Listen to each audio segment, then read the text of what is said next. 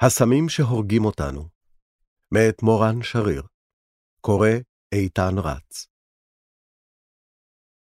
הוקלט על ידי הספרייה המרכזית לעברים ולבעלי לקויות קריאה. עריכה טכנית, שלומי גילר.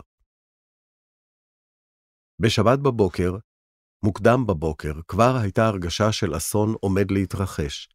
ראינו את הערבים נכנסים לתוך מכוניות, נוסעים בדרכם.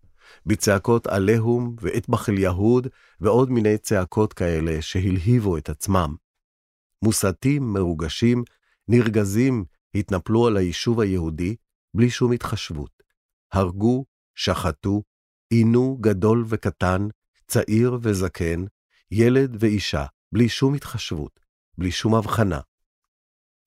את העדות הזאת, שכאילו נלקחה מקיבוצי עוטף עזה, מסרה רבקה סלונימברוג, ניצולה מהטבח בחברון ב-1929. הפורעים אז, כמו בבארי וניר עוז כעבור כמעט מאה שנה, שחטו יהודים להנאתם תוך כדי אקסטזה, מתודלקים על ידי שנאה. ובכל זאת, כמה דברים השתנו במזרח התיכון מתרפ"ט ועד שבעה באוקטובר. סמים ממריצים הפכו לחלק משגרת החיים של מיליונים באזור, ולכלי העבודה של מחבלי ג'יהאז אסלאמיסטים. על פי פרסומים בכלי תקשורת בישראל ובעולם, בכליהם של מחבלי נוח'בה, שתקפו את העוטף ב-7 באוקטובר, נמצאו כדורים של הסם הממריץ קפטגון. כל הנוח'בות שנכנסו ב-7 באוקטובר, כולם היו על כדורים ממריצים. אומרת אורית פרלוב, חוקרת מגמות שיח בעולם הערבי במכון למחקרי ביטחון לאומי. קפטגון, שמכונה גם קוק לעניים וסם הג'יהאד, הוא שם גנרי עבור פנטילין, חומר סינתטי ממריץ ממשפחת האמפטמינים. הקפטגון שמגיע בגלולות לבנות קטנות, ממריץ לא רק את אנשי מחבלי דאעש וחמאס, אלא גם את הכלכלה של חיזבאללה ומשטר אסד. זה הסם הנפוץ ביותר במזרח התיכון, אומרת פרלוב. זו ההכנסה הכי גדולה שיש למשטר אסד ולחיזבאללה, שהם שותפים מוחלטים בשוק הקפטגון. ההכנסות המשוערות מהכדורים של הקפטגון בשנה הן 30 מיליארד דולר. זה סם להמונים, כדור עולה 10 דולר, והוא עושה מצב רוח. בסופו של דבר, זה מה שנקרא סם מרים. אתה בדיכאון, בחרדות, אתה לוקח אותו, אתה הפי. פרלוב אומרת שרוב כדורי הקפטגון מיוצרים באזור לטקיה שבסוריה. בלבנון יש שני מפעלים בביירות, ועוד שניים באזור המזרחי של בקעת הלבנון. זה נוח, זה לא כמו לגדל חשיש, אפשר לייצר אותם בכל מפעל של תרופות. ולא צריך להסתיר אותם מהמשטר. המשטר הוא שמייצר את זה. האחראי הגדול ביותר הוא מאהר אסד, אחיו של הנשיא. בכל אחד מהמשרדים של המודיעין של אסד יש מפעל קפטגון. זה כמו בשיפה, בעזה, שבקומה אחת שלו יש בית חולים, ובקומה אחרת, מפקדה צבאית. אותו דבר עם הקפטגון. בקומה אחת יש את המשרדים של דיוויזיה 4 של אסד, ובקומה השנייה יש מפעל לקפטגון. ככה הם שומרים על זה. בעזה מסתובבות כמויות מטורפות של קפטגון שמגיעות ממצרים. לגדה המערבית הקפטגון מגיע מירדן, ומשם גם לתוך שטחי ישראל. מה שמצליחים לתפוס זה כנראה רק חמישה אחוזים מהסמים שרצים כאן באזור, אומרת פרלוב. היום זה גם מקור גדול מאוד לפשע. המון קצינים ירדנים בגבול נהרגים, בגלל שהם מנסים לעצור משלוחים, למרות שהמלך די מעלים עין, כי זו הכנסה אדירה בתקופה של משבר כלכלי גדול. מי הלקוחות המרכזיים? הלקוחות מספר אחת אלה הסעודים. חלק מהנסיכים ממש נוחתים בביירות ובוחרים את הכדורים שלהם כי יש שם איכויות יותר גבוהות. אני לא מבין, למכירה או לצריכה עצמית? הנסיכים יכולים לנחות בביירות, לפגוש את ברוני הסמים המקומיים, לקנות מהם כמה שהם רוצים לעצמם באיכות מסוימת ולחזור. אני מבין שלוחמי דאעש לקחו את זה בפעולות שלהם. אני לא יודעת בדיוק אם זה קפטגון או חומר אחר, אבל כולם שם לוקחים סמים ממריצים.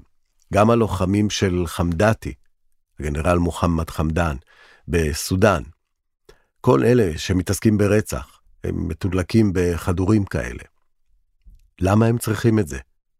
הלוחמים, כשרוצים שהם יעשו דברים איומים, רוצים שהם יהיו באמוק. הכדורים קודם כל עוזרים למנוע שינה ורעב, אבל הם גם מנטרלים את המקום השיפוטי והערכי. אתה פועל בצורה אוטומטית. מה הסיכוי שאדם בריא בנפשו יעמוד מול בחורה שהוא אנס ורצח ויהיה הפי? צריך לנתק לך במוח חלק בשביל שתהיה מסוגל לעשות את הדברים האלה. זה לא מוריד מהם אחריות להגיד שהם רצחו כי הם היו על סמים וזה הפך אותם למשוגעים? זה לא עושה אותך משוגע, זה מבטל עכבות ועושה אותך שמח. זה מוריד חסמים, אבל זה לא הופך אותך לרוצח, אם לא הייתה לך כוונה לרצוח. קריסטל ובליצקריג חמאס ודאעש הם לא הראשונים שהשתמשו בסמים ממריצים כדי להוציא את המקסימום מאנשיהם במשימות הרג. החלוץ בתחום היה הרייך השלישי. ב-1938, חברת התרופות הגרמנית טמלר פיתחה מוצר פלא בשם פרביטין, שהפך ללהיט גדול בחברה האזרחית הגרמנית. מספר נורמן אולר, סופר גרמני, שחקר את השימוש של הנאצים במטה-אמפטמינים, מה שמוכר היום לרוב כקריסטל מת. החברה הגרמנית הייתה אז מאוד פעילה, היה חוק שלפיו אנשים נענשו אם הם לא היו יעילים בעבודה שלהם. להיות בדיכאון לא היה אז רעיון טוב, היית מעורר חשד. הרבה אנשים נטלו פרביטין כדי לתפקד. זה סם מושלם בחברה קפיטליסטית מבוססת תפקוד. לא חשבו אז על התמכרות או תופעות לוואי. בשלב ההוא זה נתפס כמו סם מושלם, ללא חסרונות. כמו קפה, רק חזק וטוב יותר. איך זה הגיע לצבא? אנשים שלקחו פרביטין דיווחו שזה מפחית פחד, מפחית את הצורך בשינה, מפחית חרדה, מעלה את החשק המיני.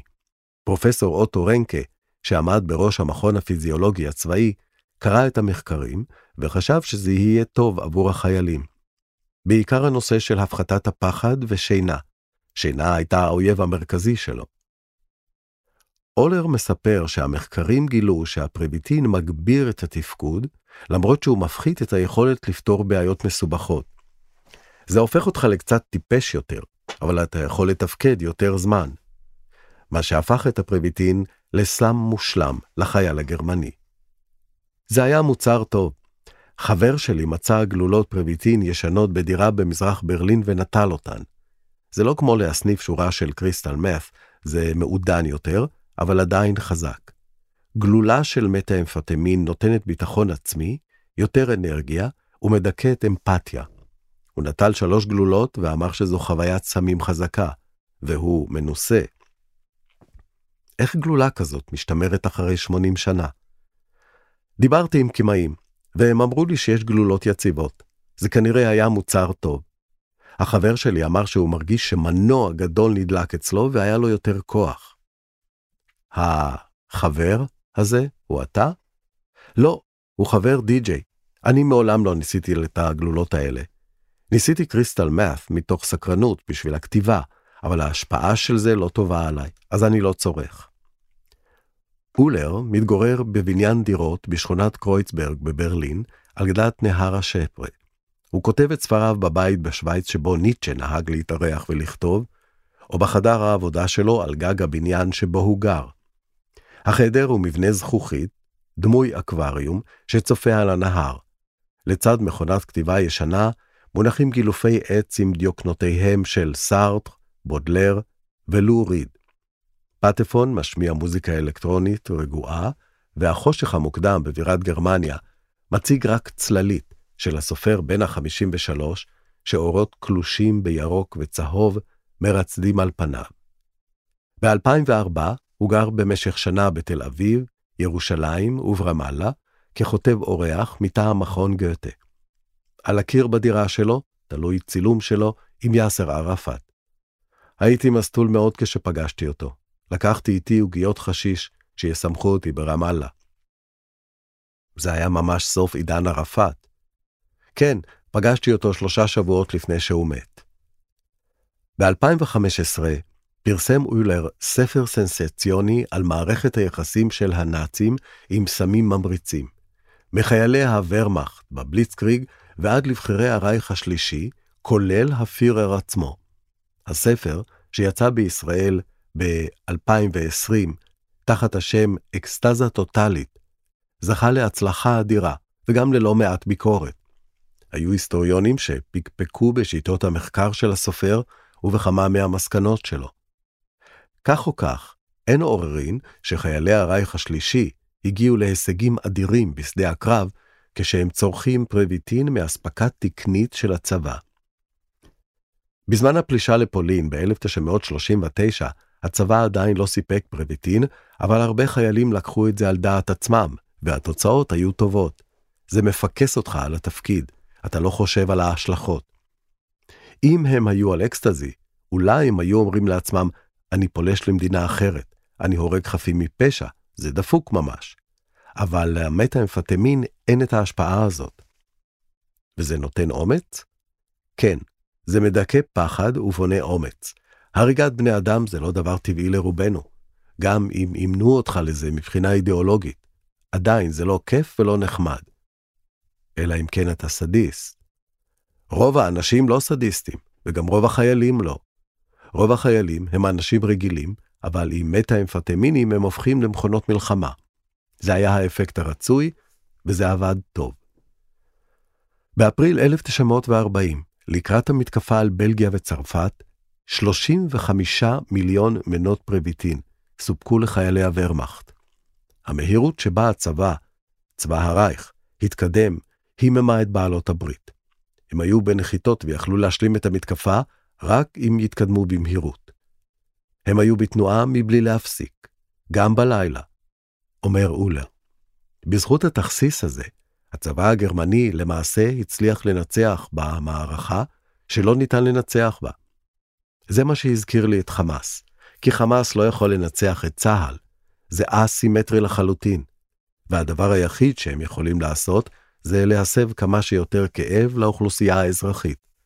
קראתי שהם השתמשו בקפטגון, שזה בגדול אותו הסם שבו השתמשו הנאצים. בסיטואציה אסימטרית כזאת, זה נותן להם לפחות יתרון. כמה זמן הם נלחמו? הם רצחו במשך כמה שעות, אבל בזמן הזה לא עמד מולם צבא מסודר. עם קפטגון אפשר להמשיך עוד יותר, אבל אני מניח שאז הצבא כבר הגיע.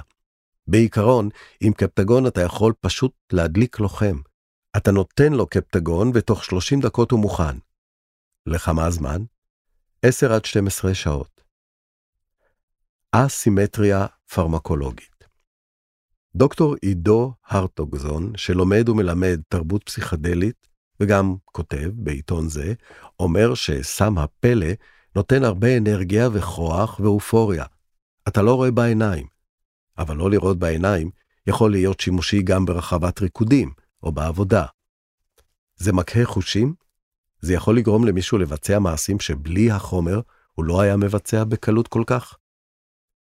אני תמיד קצת סקפטי כשאני שומע דברים כאלה, כי אני חושב שיש נטייה כללית להשליך מיתולוגיות על כל מיני סמים. אפשר להגיד שריטלין, שהוא לא סם שונה כל כך, ומאותה משפחה פחות או יותר, גם מקהה חושים. אם לוקחים כמויות מטורפות של אמפטמינים, זה מכניס אנשים לאטרף, אז אולי זה מקהה חושים. אבל כשאתה אומר מקהה חושים, זה מעלה לי פנטזיה של דמדומים הרואיניים, שאתה עושה מתוכם דברים בלי שאתה יודע מה אתה עושה. ואני לא חושב שזה המצב. זה נותן לך יותר התלהבות, כמו אדם שיושב עם חבר ושותה קפה או רדבול ונהיה נלהב. נכון, זה פי כמה וכמה, אבל אנשים לא נמצאים פתאום בעולם אחר. כמובן שמדובר גם בשאלה של כמויות. אז לא סביר שאדם שאין לו רצון למעשים אלימים, יעשה מה שעשו ב-7 באוקטובר רק כי הוא לקח את החומר הזה? לא. זה יכול לעזור לו להתגבר על עכבות. סליחה שאני מחזיר את זה לדוגמאות יותר פרוזאיות, אבל זה כמו שזה יכול לעזור למישהו שכותב הצעת מחקר להתגבר על העכבות שלו בכתיבה. אותו דבר יכול כנראה לקרות גם במעשי הרג. לא הייתי מפריז בחשיבות של החומר בשדה הקרב, ולא הייתי מטיל על החומר תכונות שגורמות לאנשים לפעול בצורה מסוימת, בזמן שבהקשרים אחרים, החומר הזה לא כל כך שונה מזה שהתלמידים מקבלים כדי להתרכז במבחנים בבית הספר. גם נורמן אולר מסכים שהשימוש בסמים מוריצים לא יוצר את המוטיבציה לצאת למשימת רצח, אלא רק מגביר את יכולות הביצוע. בגרמניה היה גיוס חובה, אז אני יכול להבין למה היה צורך בחומרים שימסכו את החיילים. מחבלי חמאס התנדבו. הייתה להם מוטיבציה אידיאולוגית או דתית להרוג, למה שהם יצטרכו סמים. אני מניח שזה לא היה נחוץ, כמו בוורמאכט, אומר אולר, לגרמנים היו הרבה יותר לוחמים, אז בטח היו ביניהם גם כאלה שלא הבינו למה הם צריכים לסכן את החיים שלהם. זה בוודאי שונה מחמאס. יש טענה שההדגשה של השימוש בסמים עושה הנחה למחבלי חמאס, כאילו זה מספק הסבר חיצוני, מלאכותי, לאכזריות שלהם. זה מה שאנשים אמרו על הספר שלי, שאני עושה הנחה לנאצים. אני לא חושב שזה נכון. אתה גם ציינת שאנשי חמאס לא היו אנשים נורמליים שנטלו להם כדור, והם פתאום התחילו לשחוט אזרחים. מן הסתם יש הרבה יותר מזה. יש את האינדוקטרינציה. אני חושב שזה דומה עם הנאצים. הסם לא קשור לאידיאולוגיה. הסם הוא כלי שמאפשר ללוחם לתפקד טוב יותר. אני חושב שזה לא כל כך רלוונטי, כי גם אם אתה נתון לאינדוקטרינציה, תחת קפטגון בכל זאת אתה תהיה אכזרי עוד יותר. אולר מספר שבמתקפה על ברית המועצות, הצבא הגרמני כבר חילק לחייליו 100 מיליון מנות פרביטין, אבל זה לא עזר. במקביל, טייסי הלופטוואפה הסתמכו על פרביטין בגיחות ההפגזה שלהם מעל ערי בריטניה. בסתיו 1940 פורסם בעיתון איטלקי שהגרמנים משתמשים בגלולת אומץ. הבריטים בדקו את זה, והחליטו שהטייסים שלהם צריכים להשתמש באמפטמינים. למעשה, השלב השני של מלחמת העולם השנייה הייתה לחימה בין הגרמנים, שהשתמשו במטה-אמפטמינים, לבעלות הברית, שהשתמשו באמפטמינים, ולרוסים שיכורים. הרוסים השתמשו רק בוודקה. כנראה שזה טוב יותר לטווח הארוך, כי הצבא האדום השתפר בזמן שהגרמנים רק הלכו ונחלשו, הוא מצחקק. אולר מספר שקידם את הספר שלו בלוס אנג'לס, ואחרי האירוע ניגש אליו חייל של יחידת העילית האמריקאית, אריות הים. הוא אמר לי שהם לוקחים אמפטמינים כי הם יוצאים לפעמים למבצעים של 50 שעות, וזה בלתי אפשרי ללא שינה. הצבא מספק להם? הוא אמר שהצבא מעודד אותם להשתמש בכל מה שחוקי לצריכה. בארצות הברית ניתן להשיג מוצרי מטה-אמפטמינים באופן חוקי. אדרל ותרופות אחרות הם אמפטמינים חוקיים. הוא אמר שאסרו עליהם להשתמש בקוקאין כי זה סם לא חוקי, אבל מה שניתן לקנות בבית מרקחת, הם לקחו. אם היית מצביא שמוציא את החיילים שלו למלחמה ארוכה, מבחינה צבאית בלבד, ומבלי להתחשב בסוגיות מוסריות, היית מספק ללוחמים שלך אמפטמינים? אם הייתי דיקטטור של מעצמה והייתי יוצא למלחמה ארוכה, לא הייתי משתמש בזה, כי זה מתיש אותך. אבל אם הייתי דיקטטור של מקום קטן, והיה לנו סיכוי נמוך להמם אויב חזק יותר, בהחלט הייתי מחייב שימוש בקפטגון, כי זה משפר את יכולות הלחימה לטווח קצר. הגרמנים הצליחו רק בבליצקריג, מהירות, הפתעה. מאיזו בחינה זה מתיש אותך? זה לא טוב למערכות האנרגיה שלך, אתה חי על זמן שאול. אתה לא יכול שכל הצבא יהיה במצב חירום במשך שנה. אתה לא יכול לקחת ספיד כל הזמן. זאת אומרת, אתה יכול. אני מכיר די-ג'אים שלוקחים. יש לי חבר שכל הזמן על מף, אבל אז הוא ישן במשך שלושה ימים. זה נפוץ גם כסם רחוב? הרבה אנשים לוקחים פה את זה. באמריקה לוקחים אדרל שדומה לקפטגון, אבל שמעתי שקפטגון זה הכי טוב, זה נותן פוש ממש חזק. זה גם סם מסיבות? כן, למה לא? אני די בטוח שזה סם מצוין למסיבות. אתה נהיה אופורי, אתה יכול לרקוד, אתה יכול לזיין, אבל יהיה לך הנגאובר. מה זה עושה למי שנחשף לזוועות? זה הופך אותך לאפתי. זה סם מאלחש. טימותי לירי אמר שזה סם לא טוב, כי זה מקהה אותך וסוגר אותך, בזמן שפסיכדלים פותחים אותך. לכן המתקפה על המסיבה בנובה הייתה אסימטרית גם מבחינה פרמקולוגית, כי אלה שרקדו במסיבה הרחיבו את התודעה שלהם, בזמן שהתוקפים סגרו את התודעה שלהם. והרוקדים לא היו חמושים. ודאי, זה אסימטרי בכל מובן. לסגור את הראש ולהרוג מול לפתוח את הראש ולרקוד. האנשים במסיבה היו על סמים והתוקפים היו על סמים, זה תרחיש כל כך אפוקליפטי. הם בטח היו באותו גיל, גרו באותו אזור. איך זה יכול לקרות? איזו סיטואציה מזעזעת. אני לא יודע מה זה אומר, רק שהעולם שלנו דפוק.